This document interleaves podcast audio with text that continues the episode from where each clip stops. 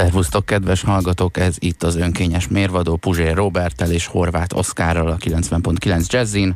Arról szeretnénk veletek ö, elsőként beszélgetni, hogy mi az, hogy egyszer élünk, és mi az a pillanat, amikor ez úgy jól veszi ki magát, hogyha ez elhangzik, és mi az, ami nem. Ugye ide kapcsolódik a, a Carpe Diem mondás, hogy élj a mának, ez nem pontosan ugyanazt fejezi ki, illetve ott van az egyszer élünk.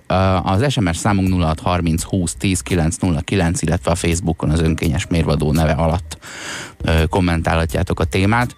Ugye mi történik, ha azt mondom, hogy ugye van az a vicc, hogy, hogy elmentem egy reinkarnációs tanfolyamra, de elég drága, viszont hát egyszer élünk. Ugye a teljesen kidobott pénzről van itt szó amikor valaki azt mondja, hogy figyelj, én elmentem bungee jumpingolni, meg elmegyek, elmegyek bázisugrani, ugye az az ejtőernyőzés, amit egy ház tetejéről indítanak, és a lehető legkevesebb ö, időd van, hogy meghúzd azt a, azt a kart vagy madzagot, ami kinyit egy ernyőt, ami a legtöbb esetben még ki is nyílik, és te biztonsággal a földre érsz, de mi van, ha nem? Ezek azok a helyzetek, amik, amikor nagyon fura azt mondani, hogy hát egyszer élünk úgy, hogy megpróbálok minél előbb meghalni, csinálok valami marha veszélyeset. Tehát ha én csak egyszer élek, akkor az nekem annyira értékes az az élet, hogy vigyáznom kell rá. Akkor fél bele minél több dolog, ha először biztonságos dolgokat csinálok, és majd amikor már amikor már úgy sincs sok hátra, akkor majd kipróbálok valamit, ami azért ennél jóval húzósabb. Ö, az, hogy éjjamának, abban nincsen benne. Abban nincsen benne az, hogy valami állatságot fogok csinálni, ami a testi épségemre, és akár a családoméra is, a családoméra is kihathat. Egyszer élünk, ugye? Nem is tudom, hogy tegnap vagy tegnap előtt beszéltünk valamiről. Az egyik dalszöveg kapcsán, hogy azt mondta a, a piramis dalszöveg, a Ha volna két életem című dalszöveg, hogy hogy ha volna két életem, az egyiket neked adnám. Tehát ugye, ha már kettő életem van, akkor, a, akkor fele annyit ér, vagy hát legalábbis kevesebbet. Minél több, minél nagyobb a kínálat belőle, annál kevesebbet ér. De ha azt mondjuk, hogy egyszer élünk, akkor az baromi sokat ér. És az akkor tud többet érni, ha sokáig tart. Hogyha én azt mondom 19 évesen, hogy ha egyszer élünk úgy, hogy vegyünk be mindenféle dolgot, ami nem tudjuk, hogy honnan jön, és mi van benne, meg ha egyszer élünk, ugráljunk le mindenhonnan, meg másszunk meg toronyházakat mindenféle biztosítás nélkül, mert így lesz tartalmas az életünk, Hát, hogyha onnan lepotyogunk, akkor az úgy nem lesz annyira tartalmas, mert elosztjuk az évek számával, és kiderül, hogy összesen 14 dolgot csináltunk, lehetőségünk pedig 597-re lett volna, hogyha nem ezt a hozzáállást követjük. Azt írja az SMS író, hát ezt nem tudom felolvasni, ezt most egy időig nem tudjuk meg, pedig nagyon jó lenne,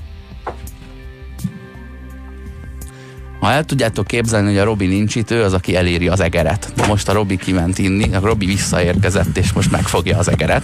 Azt mondja az SMS író, azok mondják, hogy éjjamának, akik próbálnak felelőtlenségre bíztatni. Tehát ők megpróbálják a felelőtlenséget ö, úgy beállítani, hogy az hűde. Hogy az hűde. Végül is tartalmas, tehát a 19 évesen mondjuk egy olyan ugrásban meghalok, amit egy, tet, egy épület tetejéről követtem el, akkor Hát én azzal nem nagyon tudok versenyezni most 36 évesen. Mit tettem le én az asztalra, amiben még csak bele se haltam? Azt mondja ugye az SMS író, hogy ezzel a felelőtlenséget próbálják, ezzel a mondással, hogy egyszer élünk, legitimmé tenni. Uh-huh. Hát az én szememben azért valahol mégiscsak imponáló a Sid Vicious. Hogy volt egy olyan, volt egy olyan, volt egy olyan zenész, zenésznek nem mondanám, mert zenélni nem sokat zenélt.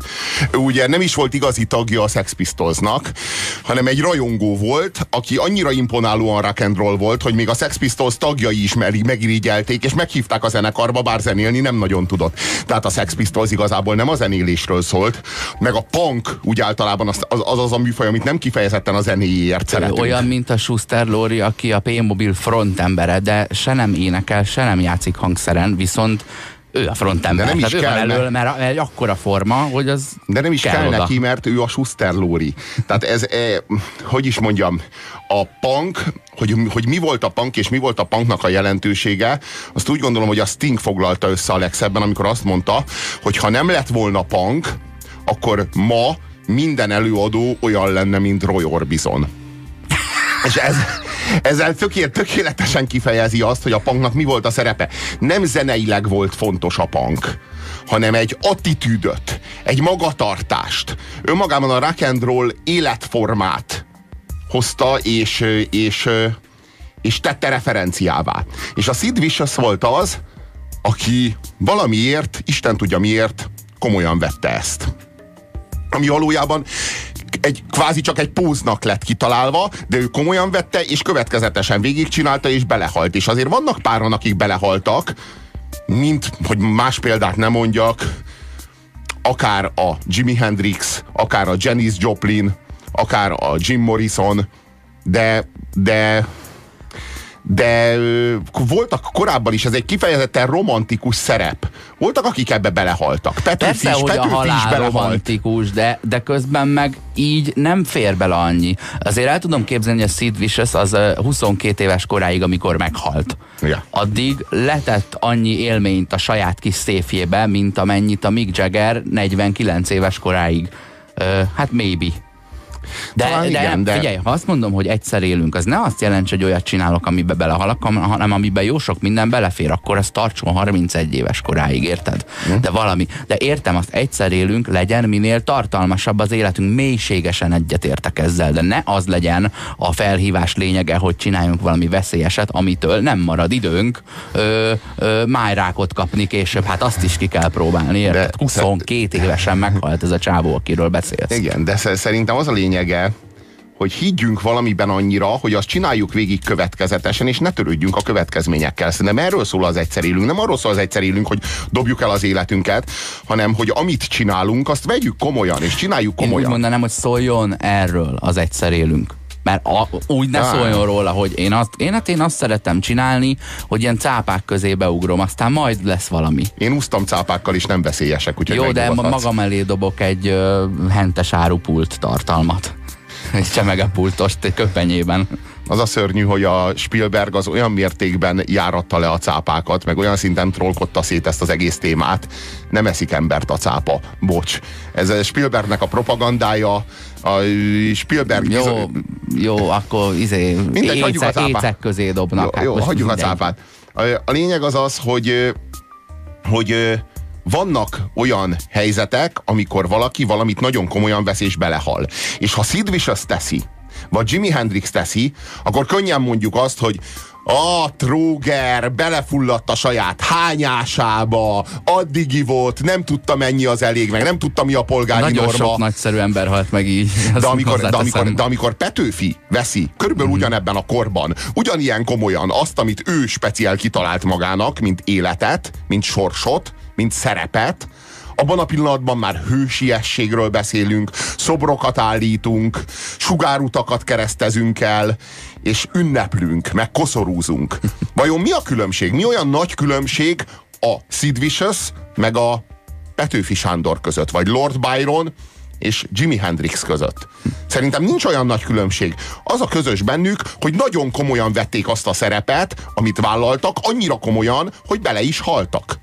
Azt írja a drága hallgatónk, hogy megveszem ezt a Rolexet jelzálogra. Elvégre egyszer élünk. Ez így hasonló, mint a megérdemlemet. Kell is, hogy éljünk egyszer, de akkor jó sokáig, mire ki is tudod fizetni. Nehogy közben elhalálozzál. Tehát a, a Rolex és a bázisugrás nem megy együtt.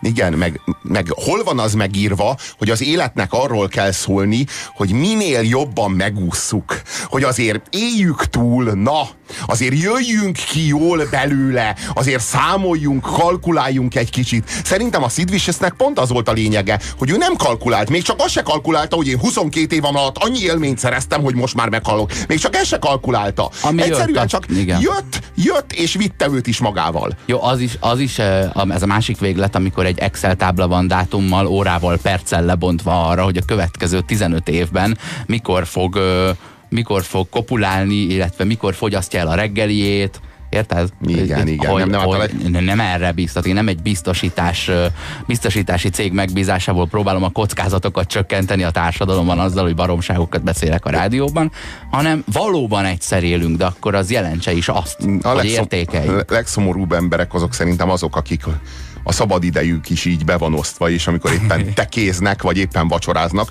ők akkor is időre, pontosan beosztva, pontosan olyan ruhában, pontosan azokkal a mozdulatokkal, tehát gyakorlatilag ugyanolyan rituálé számukra a szórakozás és a szabad idő, mint amilyen a munkaidő. És azt is ilyen nagyon precízen, pontosan azokban a ruházati cikkekben, pontosan azokkal a státuszszimbólumokkal felfegyverkezve végzik. Gyakorlatilag a szabadidejüket a munkaidejükben pihenik ki, a munkaidejüket meg a szabadidejükben? Mikor pihenik ki ezek az emberek az életüket? Majd a koporsóban? Ezek a jó kérdések, mert valójában a szabadidőnek, annak talán nem a reprezentálásról kéne szólni. Egyébként úgy gondolom, hogy a munkaidőnek se a reprezentálásról kéne szólni. Ö, azt gondolom, hogy az például egy ö, súlyos probléma, hogyha az életet azt méricskéljük meg, beosztjuk, meg saját magunk számára, mint egy, mint egy programot, tehát kvázi programozzuk magunkat. Na azt gondolom, hogy az életnek kell, hogy legyen egyfajta művészete, ami arról szól, hogy a műveletének kell, hogy legyen egyfajta belső dinamikája, ami annak a módját, annak a működését megszabja. És nem egy, nem egy kívülről ránk erőltetett, vagy ránk erőszakolt rendszer, amelynek meg kell felelnünk.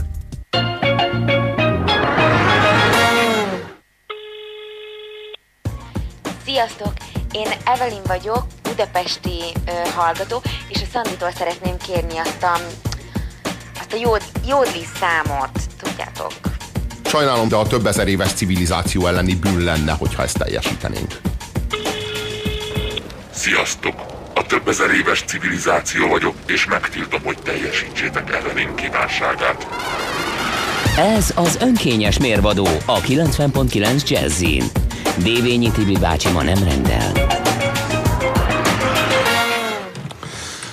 Az volna a kérdésünk hozzátok, kedves hallgatók, hogy szerintetek miért rossz a magyar film? Illetve igaz-e ez? Vajon miért rossz a magyar film? Rossz-e a magyar film? Én, én személy szerint úgy gondolom, hogy a magyar film tragikus állapotban van. 0630 20 10 909 az SMS számunk. Írjátok meg nekünk a saját véleményeteket erről. Én személy szerint úgy gondolom, hogy a magyar film 40 éve, vagyis 1975 óta súlyos válságban van. Miért említem ezt az évet? Hát ez az év, az 1975-ös év, az utolsó igazán nagy magyar film, Fábri Zoltán az ötödik pecsét című filmjének a készülési ideje, akkor, akkor ö, mutatták be, ugye? Ez, ö, úgy gondolom, hogy ez, ezzel a filmmel, ezzel a, ezzel a kulturális mementóval zárult le a magyar film nagy korszaka.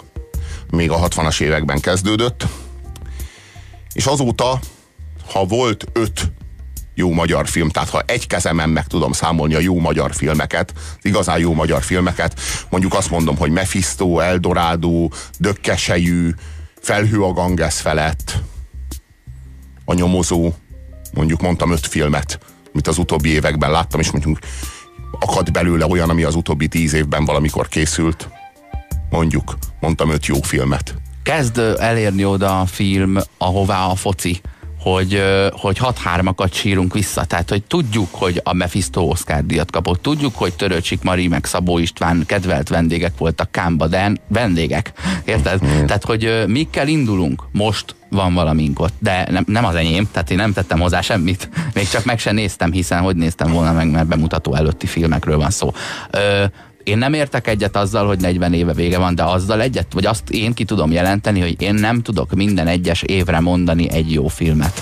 Ha, érted? Tehát már pedig, már minden, pedig... Minden évtizedre nehéz mondani egy jó filmet, az a baj. Én azért a, föl tudom oda dobni a, mondjuk a, a csókanyút, vagy föl tudom dobni a csaplecsacsit, vagy föl tudom dobni a, a, a Sose halunk meg. De nem tudok egyetérteni mondjuk egy üvegtigris, mint jó példával hozással, abszolút, mert az szerintem egy nem jó film. Én már azokkal se tudok egyetérteni, amiket te említettél.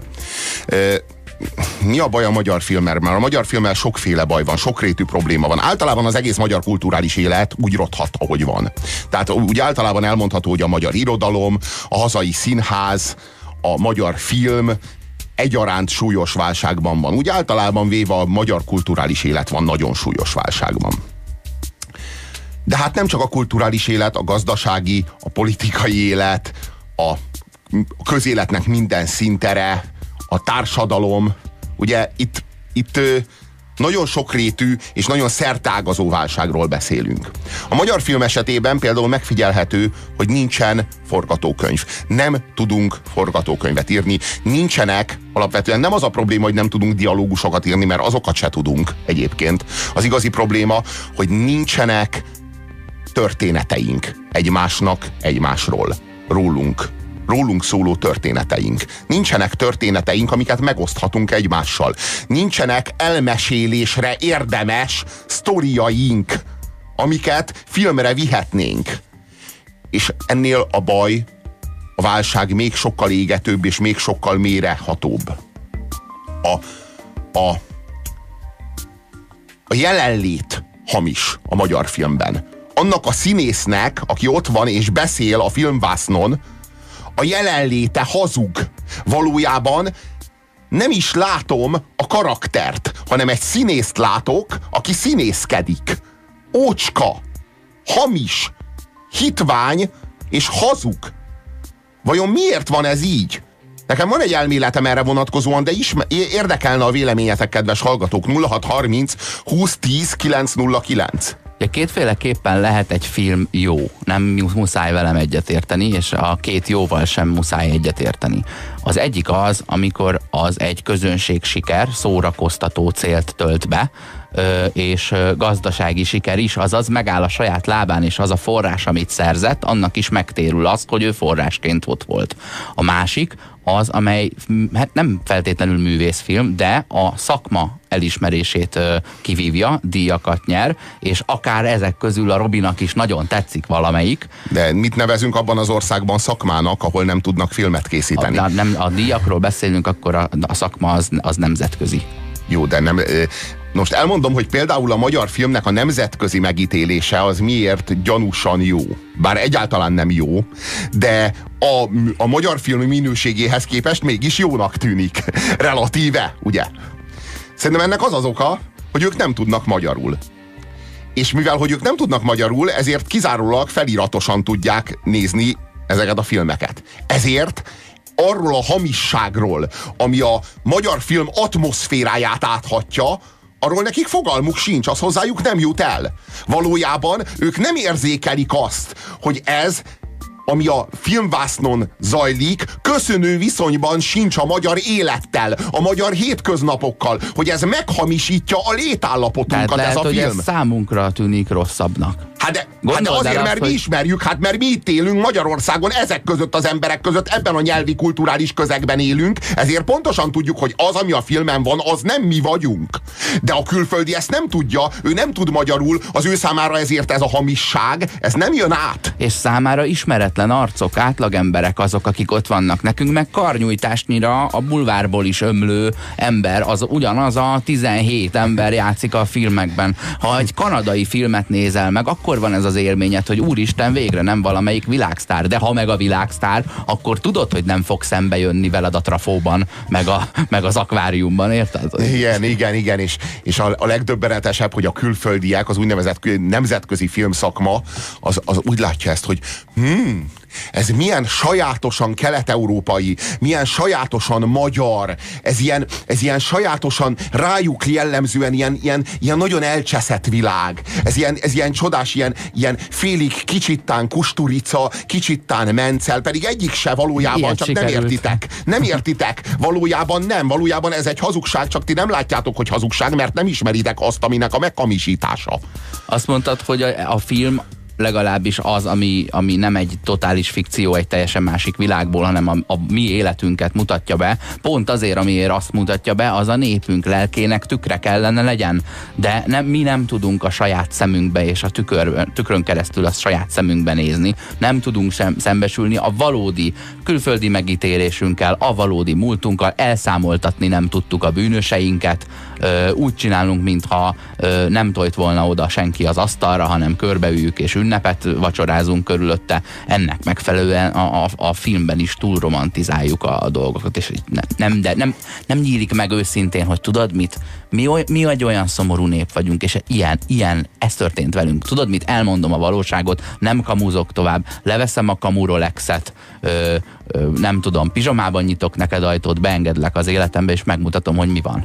Az az igazság, hogy a roncsfilm az szerintem legalább egy évtizedre, de inkább két évtizedre emésztette el a hazai filmgyártást. A roncsfilm az tökéletes tükre volt a magyar roncs társadalomnak és a Kádár rendszer által elemésztett magyar népléleknek. És az akkor jó is volt, és az akkor a helyén is volt. A nagyon nagy probléma, hogy két évtizeden keresztül a magyar, magyar filmesek roncsfilmet kezdték el másolni, és elkészültek az újabb, és újabb, és újabb, és újabb magyar roncsfilmek. A 80-as évek széltében hosszában a magyar film semmi másból nem állt, mint valami gangon a székelykáposzta szakban való üvöltözésről, hogy a, így az anyád, meg úgy, az, és a, kiöntö, kiöntöm a székelykáposztát, te rohadék, stb. Valami, valami bűzlő, valami förtelmes roncs állapotot tükrözött, miközben még azt is meghamisította, mert valójában csak a látlelet élményénél állt meg. Valójában mi a súlyos probléma? Hogy nem váljunk le a saját sebeinkbe, a saját hazugságainkba. Valójában van, itt van egy hazug létállapot. Ez a probléma. Arról van szó, hogy a film az egy nép lelkének a tükre. A mi filmünk az azért hamis, mert mi nem tudunk tükörbe nézni mert annyira hamis a létállapotunk, a gerincünk annyira folyósodott már, annyira, annyira nem tudunk karakteresen, a saját arcélünkkel elszámolni a saját felettes énünk felé, a saját létezésünkkel elszámolni, a saját ideáink felé, hogy amikor a tükörben nézünk, akkor nem ismerünk rá magunkra. Valami ismeretlent látunk benne.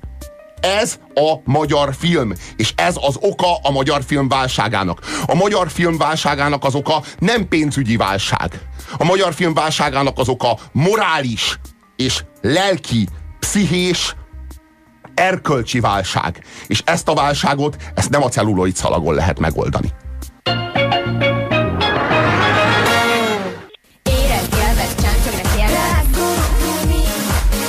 vastag, engedett hasság Fekete, gyerünk most a rágó gumi Zofika házban, így aztán rágó gumi. Most a fiú. Gumi. Most a lányok gumi. Most csak Zsófika. Rágó gumi. És most mindenki. Rágó gumi. Elrágódom az élet. Szándékunk van a Zsófikának a Rágó gumi című dalát elemezni ugyanis ennél primitívebbet az életemben nem láttam, nem hallottam. Mi láttad ennél is? ordinárébbat, igen, mert videoklipje is van. Hála az égnek Ordinári. Valami, úgy valami, valami elképesztően közönséges, valami hihetetlenül neoprimitív. Én ilyet még, én ezt el se hiszem komolyan, hogy ez létezik hogy ez létezik, hogy, hogy létezik egy ilyen fröccsöntött maca, amelyik egy ennyire ostoba szöveget gajdol ilyen primitív zenére. Ennyire hitvány aljadék produkciót nem is tudom, hogy az életemben mikor hallottam. De mi, a, a videóklip az egy produkció, mert abban szerepel, de a zene az egy copy-paste, tehát hogy, hogy de ne is hívjuk már olyan, zenének. Olyan mindegy. Olyan, olyan szinten kitolták a maximumig azt a lehetőséget, hogy egy beszédhangból énekhangot gyártanak, hogy teljesen felesleges hozzá gyakorlatilag bármilyen szereplő. Minek egy, egy előadó egy ilyen zenének? De ez a, ezek, ez a hidrogénperoxid és szilikonproliság, ami itt megy, ez annyira, annyira irritábilis, hogy az elmondhatatlan. Figyeljed ezt a szöveget mindennapi rágógumim ad meg nekem, uram, de jó kis blaszfémiával indít. Annyiféle ízben kérem, hogy nincs is annyi ujjam. Engem nem érdekel csak az, hogy mekkorára fújom. Csámcsogok és kiköpöm, csak a hajamba ne túrjam. Fújom. Aha. Lazulj el, bonst ki, tedd a számba, majd én nagyra fújom. Ez most a, ez most a fújom a fújomra rímel. Uh-huh. Na most ez nyilvánvalóan a fellációra utal. Tehát, hogy ezt nehéz itt félreérteni, hogy miről van szó, hogy vajon mit kell kivenni, és ö, Zsófika szájába tenni, amit majd ő nagyra fúj. Ugye? Itt jön a refrén. Érezd, élvezd, csámcsogj, ne kérdezz, rágó, rágó gumi. gumi. Vékony, vastag, enged, hogy hasson, rágógumi. Megint a fellációról van szó, ugye? A, nem örülünk, ha rágja Zsófika. Fehér-fekete, gyerünk most, vedd be vele, úristen, gyerünk most be vele, rágógumi, fehér-fekete, gyerünk most be vele. Nyilvánvalóan nincsen fekete rágógumi. Tudjuk, hogy nincsen. A fehér-fekete, gyerünk most be vele, ez arra vonatkozik, hogy Zsófika... Ha még szín... mindig nem értenéd, nem piros, nem zöld, kék, rózsaszín, sárga, fehér, fekete. Fehér vagy fekete, ez azt jelenti, hogy négereket és benszülötteket egyaránt szívesen elégít ki szája Zsófika. Ezt jelzi. Zsófika. Zsófika a házban, íze a szádban, rágógumi. Na most a rágói-e? Zsófikáé, teljesen egyértelmű, nem kérdés, nyilvánvaló. Most a fiúk, rágógumi, most a lányok. Rágógumi, most csak Zsófika, de így hivatkozza meg magát, hogy Zsófika. Tehát Zsófika az úgy utal magára, hogy Zsófi, és most csak Zsófika, mondja Zsófika. Tompika játszik. Igen, Melák olyan. éhes. Olyan. És most mindenki rágógumi. Elrágódom az életen, hú, hát itt már filozófiai hurokat penget, mert arról mindent tudok. Aha, hát Zsófika, Zsófika, Zsófika az, aki mindent tud. Hát Zsófika az, aki mindent tud, a, még, a, még a saját lábkörmét sem vágta le soha. Tehát még a, az életről, az epernél kezdődik, és a végén oda jutok. E, ennyi. Hova? Most, most már mi is mindent tudunk az életről, mert elmondta. Tehát arról van szó, vagy Sófika elmondta, Legyél már a... hálás, Robi. Az epernél kezdődik az élet, és a végén oda jutok. Hova? Hova? A koporsóba, Zsófika, a koporsóba. De hogy mi kezdődik az epernél? És egyáltalán megint az eperrel jönnek, ami állítólag erotikus. És azt mondják egy csomóan, hogy az eper erotikus, és én hallom újra meg újra, hogy az olyan erotikus, olyan erotikus gyümölcs az eper, és akkor így beleharapnak ilyen erotikusan, meg így a nyelvükkel bizgálják az epret, mert az olyan erotikus, és, és, és a melbimbójukhoz érintik az epret, mert az olyan erotikus. De én nem értem, hogy az miért erotikus. Ezt magyarázzátok már meg nekem, hogy az eper, mint a Zsófika is ezzel operál, és teljesen nyilvánvaló, hogy az erotikára akar ezzel utalni Zsófika, de én nem értem, az eperben mi az erotikus, mert én tudom, mi az erotika. Mert szexeltem már, és tudom, hogy az nem az eper. Az egy más dolog. Van az eper, van egy csomó más gyümölcs, és van az erotika, és az más. Már különböző dolgokról van szó. Magyarázza el nekem valaki, hogy az eper az miért erotikus, és a dinnye, vagy a körte, az miért nem erotikus? Rohadt kíváncsi vagyok. Tegyük fel, tegyük fel, hogy egy ö, aktus közben ö, már a csumájától megfosztott kis eprek vannak ott. Az, beleszed a, a, az ágyban, ahol, ahol, ahol így ö, de hát ráfekszel, ráfekszel összekered nem, nem, nem, nem, nem, nem, kettőt beveszel és eltűnik. Ellenben a dinnye, az az így Egyél meg egy dinnyét. Egyrészt 20 percig eszed addigra, már rég tévét akartok Jó, nézni. rendben, de a Másrészt a héjába hagyjuk a dinnyét, hagyjuk a dinnyét, a szilva, az Ma, miért nem erotikus? magokat szétköpködöd ott, az eper legalább maradék nélkül eltűnik. Úgyis a második falat után már nem az eperrel akarnak foglalkozni, ezért tetszik de, nekik de, a de, kis, könyörgöm. bogyós, maradék nélküli gyümölcs. De én, de én nem értem, a, a, bogy, a, a, a mag az nem erotikus? A mag az nem erotikus? Tehát ha mag van benne elmondom, a gyümölcsben, elmondom, attól erotikátlan lesz? Az a nem erotikus, hogy Zoli, vidd már ki a magot még mielőtt bármit csinálnánk, Léci. Jó. Mert olyan lesz minden. Ja. Ennyi. Értem, de a csumáját nem kell kivinni. Meg azt nem, nem kell nem, azt, azt már előtte leszedted. De a megyet nem lehet előtte kimagozni, mi? Hogy erotikus legyen. Hmm. Ugye? Ezt a hülyeséget valaki magyarázza meg nekem 0630 20 10 909. Mitől erotikus az eper? Miért hazudják, hogy erotikus az eper, és miért hozták létre ezt a kötelező képzett társítást, hogy erotikus az eper? És még nagyon sok mindenre kíváncsi vagyok. Miért erotikus a tengerpart, miért nem erotikus az erdő? Miért erotikus a kandalló, miért nem erotikus az LCD televízió? Mi, mi, mi az oka ennek? Mi, mit jelent ez, hogy erotika? Mert rohadt kíváncsi vagyok. A csillagos ég az miért erotikus, de a de a intarziás ö, bútor miért nem az? Valaki mondja meg, mert nem értem. Mit jelent ez? Miért erotikus? Miért romantika? Meg ez a fogalom, hogy romantika. Romantika. Regénybe illő ezt kéne jelentse. De könyörgöm, bármiről lehet regényt írni. Az intarziás butorról is, a megyről is lehet regényt írni, a megy magról is lehet regényt írni. Miért illik jobban a regénybe a kandalló? Mint az LCD televízió. Valaki magyarázza már el nekem komolyan, mert nem értem a romantikát. És valószínűleg ezért nem működnek a párkapcsolataim se. Élvezd, érezd, csámcsógi, ne kérdezz, rágógumi. Jó, ezen túl vagyunk. Ott tartottunk, hogy az epernél kezdődik, és a végén oda jutok. Nem számít, hogy mi történt, mennyit rágtál el, az élet kemény, harcolj, de néha nyelni kell. Tehát most ö, itt... Ordinári, de nem mondom, megint hogy nem a magok, tetszik. Megint a magokról van szó, de, megint a magokról van szó, de Zsófika nem köpi ki a magokat. Néha nyelni kell. De néha csak, mert van, amikor, van, amikor amikor köpni kiköpi. kell. Azt, Van, amikor már köpni ezt is kell. megtudtuk. Na világos, de azért, hogyha, hogyha Zsófika szereti a magokat, akkor miért eper? Ez is egy jó kérdés. Azt mondja a, a második refrénben, a, a második szín, tétel, fejezet, ugye, felvonás azt mondja, hogy almás, epres, megyes, kezdünk megérkezni ebből, ilyenből van rágógumi, és nincs belőle ember. Igen. Nem? Igen. Ö, sugd meg, ha szereted. De ez viszont titok. Érted? Tehát, hogy ha az almá, figyelj, ha az almásat, epreset, tehát ilyen rendes rágó izéket szereted, az titokban mondja. De De, ne- de, nem, ha, de- de, ha ne négereket, azért- fehéreket felváltva szám, számolás nélkül raknál, azt üvöltsük együtt. Most csak ti, most csak a fiúk, most csak a lányok, most csak Zsófika, most csak Tompika, és most együtt. De ha rendes rágót szeretsz, akkor súgd. De nem a sugda, a sugda, a sugda, de a sugda az nem a titoknak szól, a sugda az erotikának szól. A sugda Aha. az Zsófika fülének Hát szól, egy kicsit titok. nyaj bele. Csak, Arról csak szól. kettőnké. Kólás, Na, mentás. oda hajóz Zsófikához, és azt mondod, hogy figyelj, tök Zsófika, jó, megyes. tök jó, hogy hetek óta dugunk, de amúgy én szeretnék egy rágót, mert azért jöttem. Kólás, mentás, profi vagy gyerekes.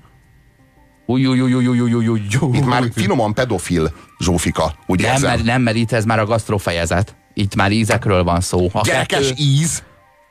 Profi vagy gyerekes íz? Zsófika, nem á! Sugd meg, ha szereted, klasszikus vagy vegyes gyümölcs. Milyen az a klasszikus gyümölcs?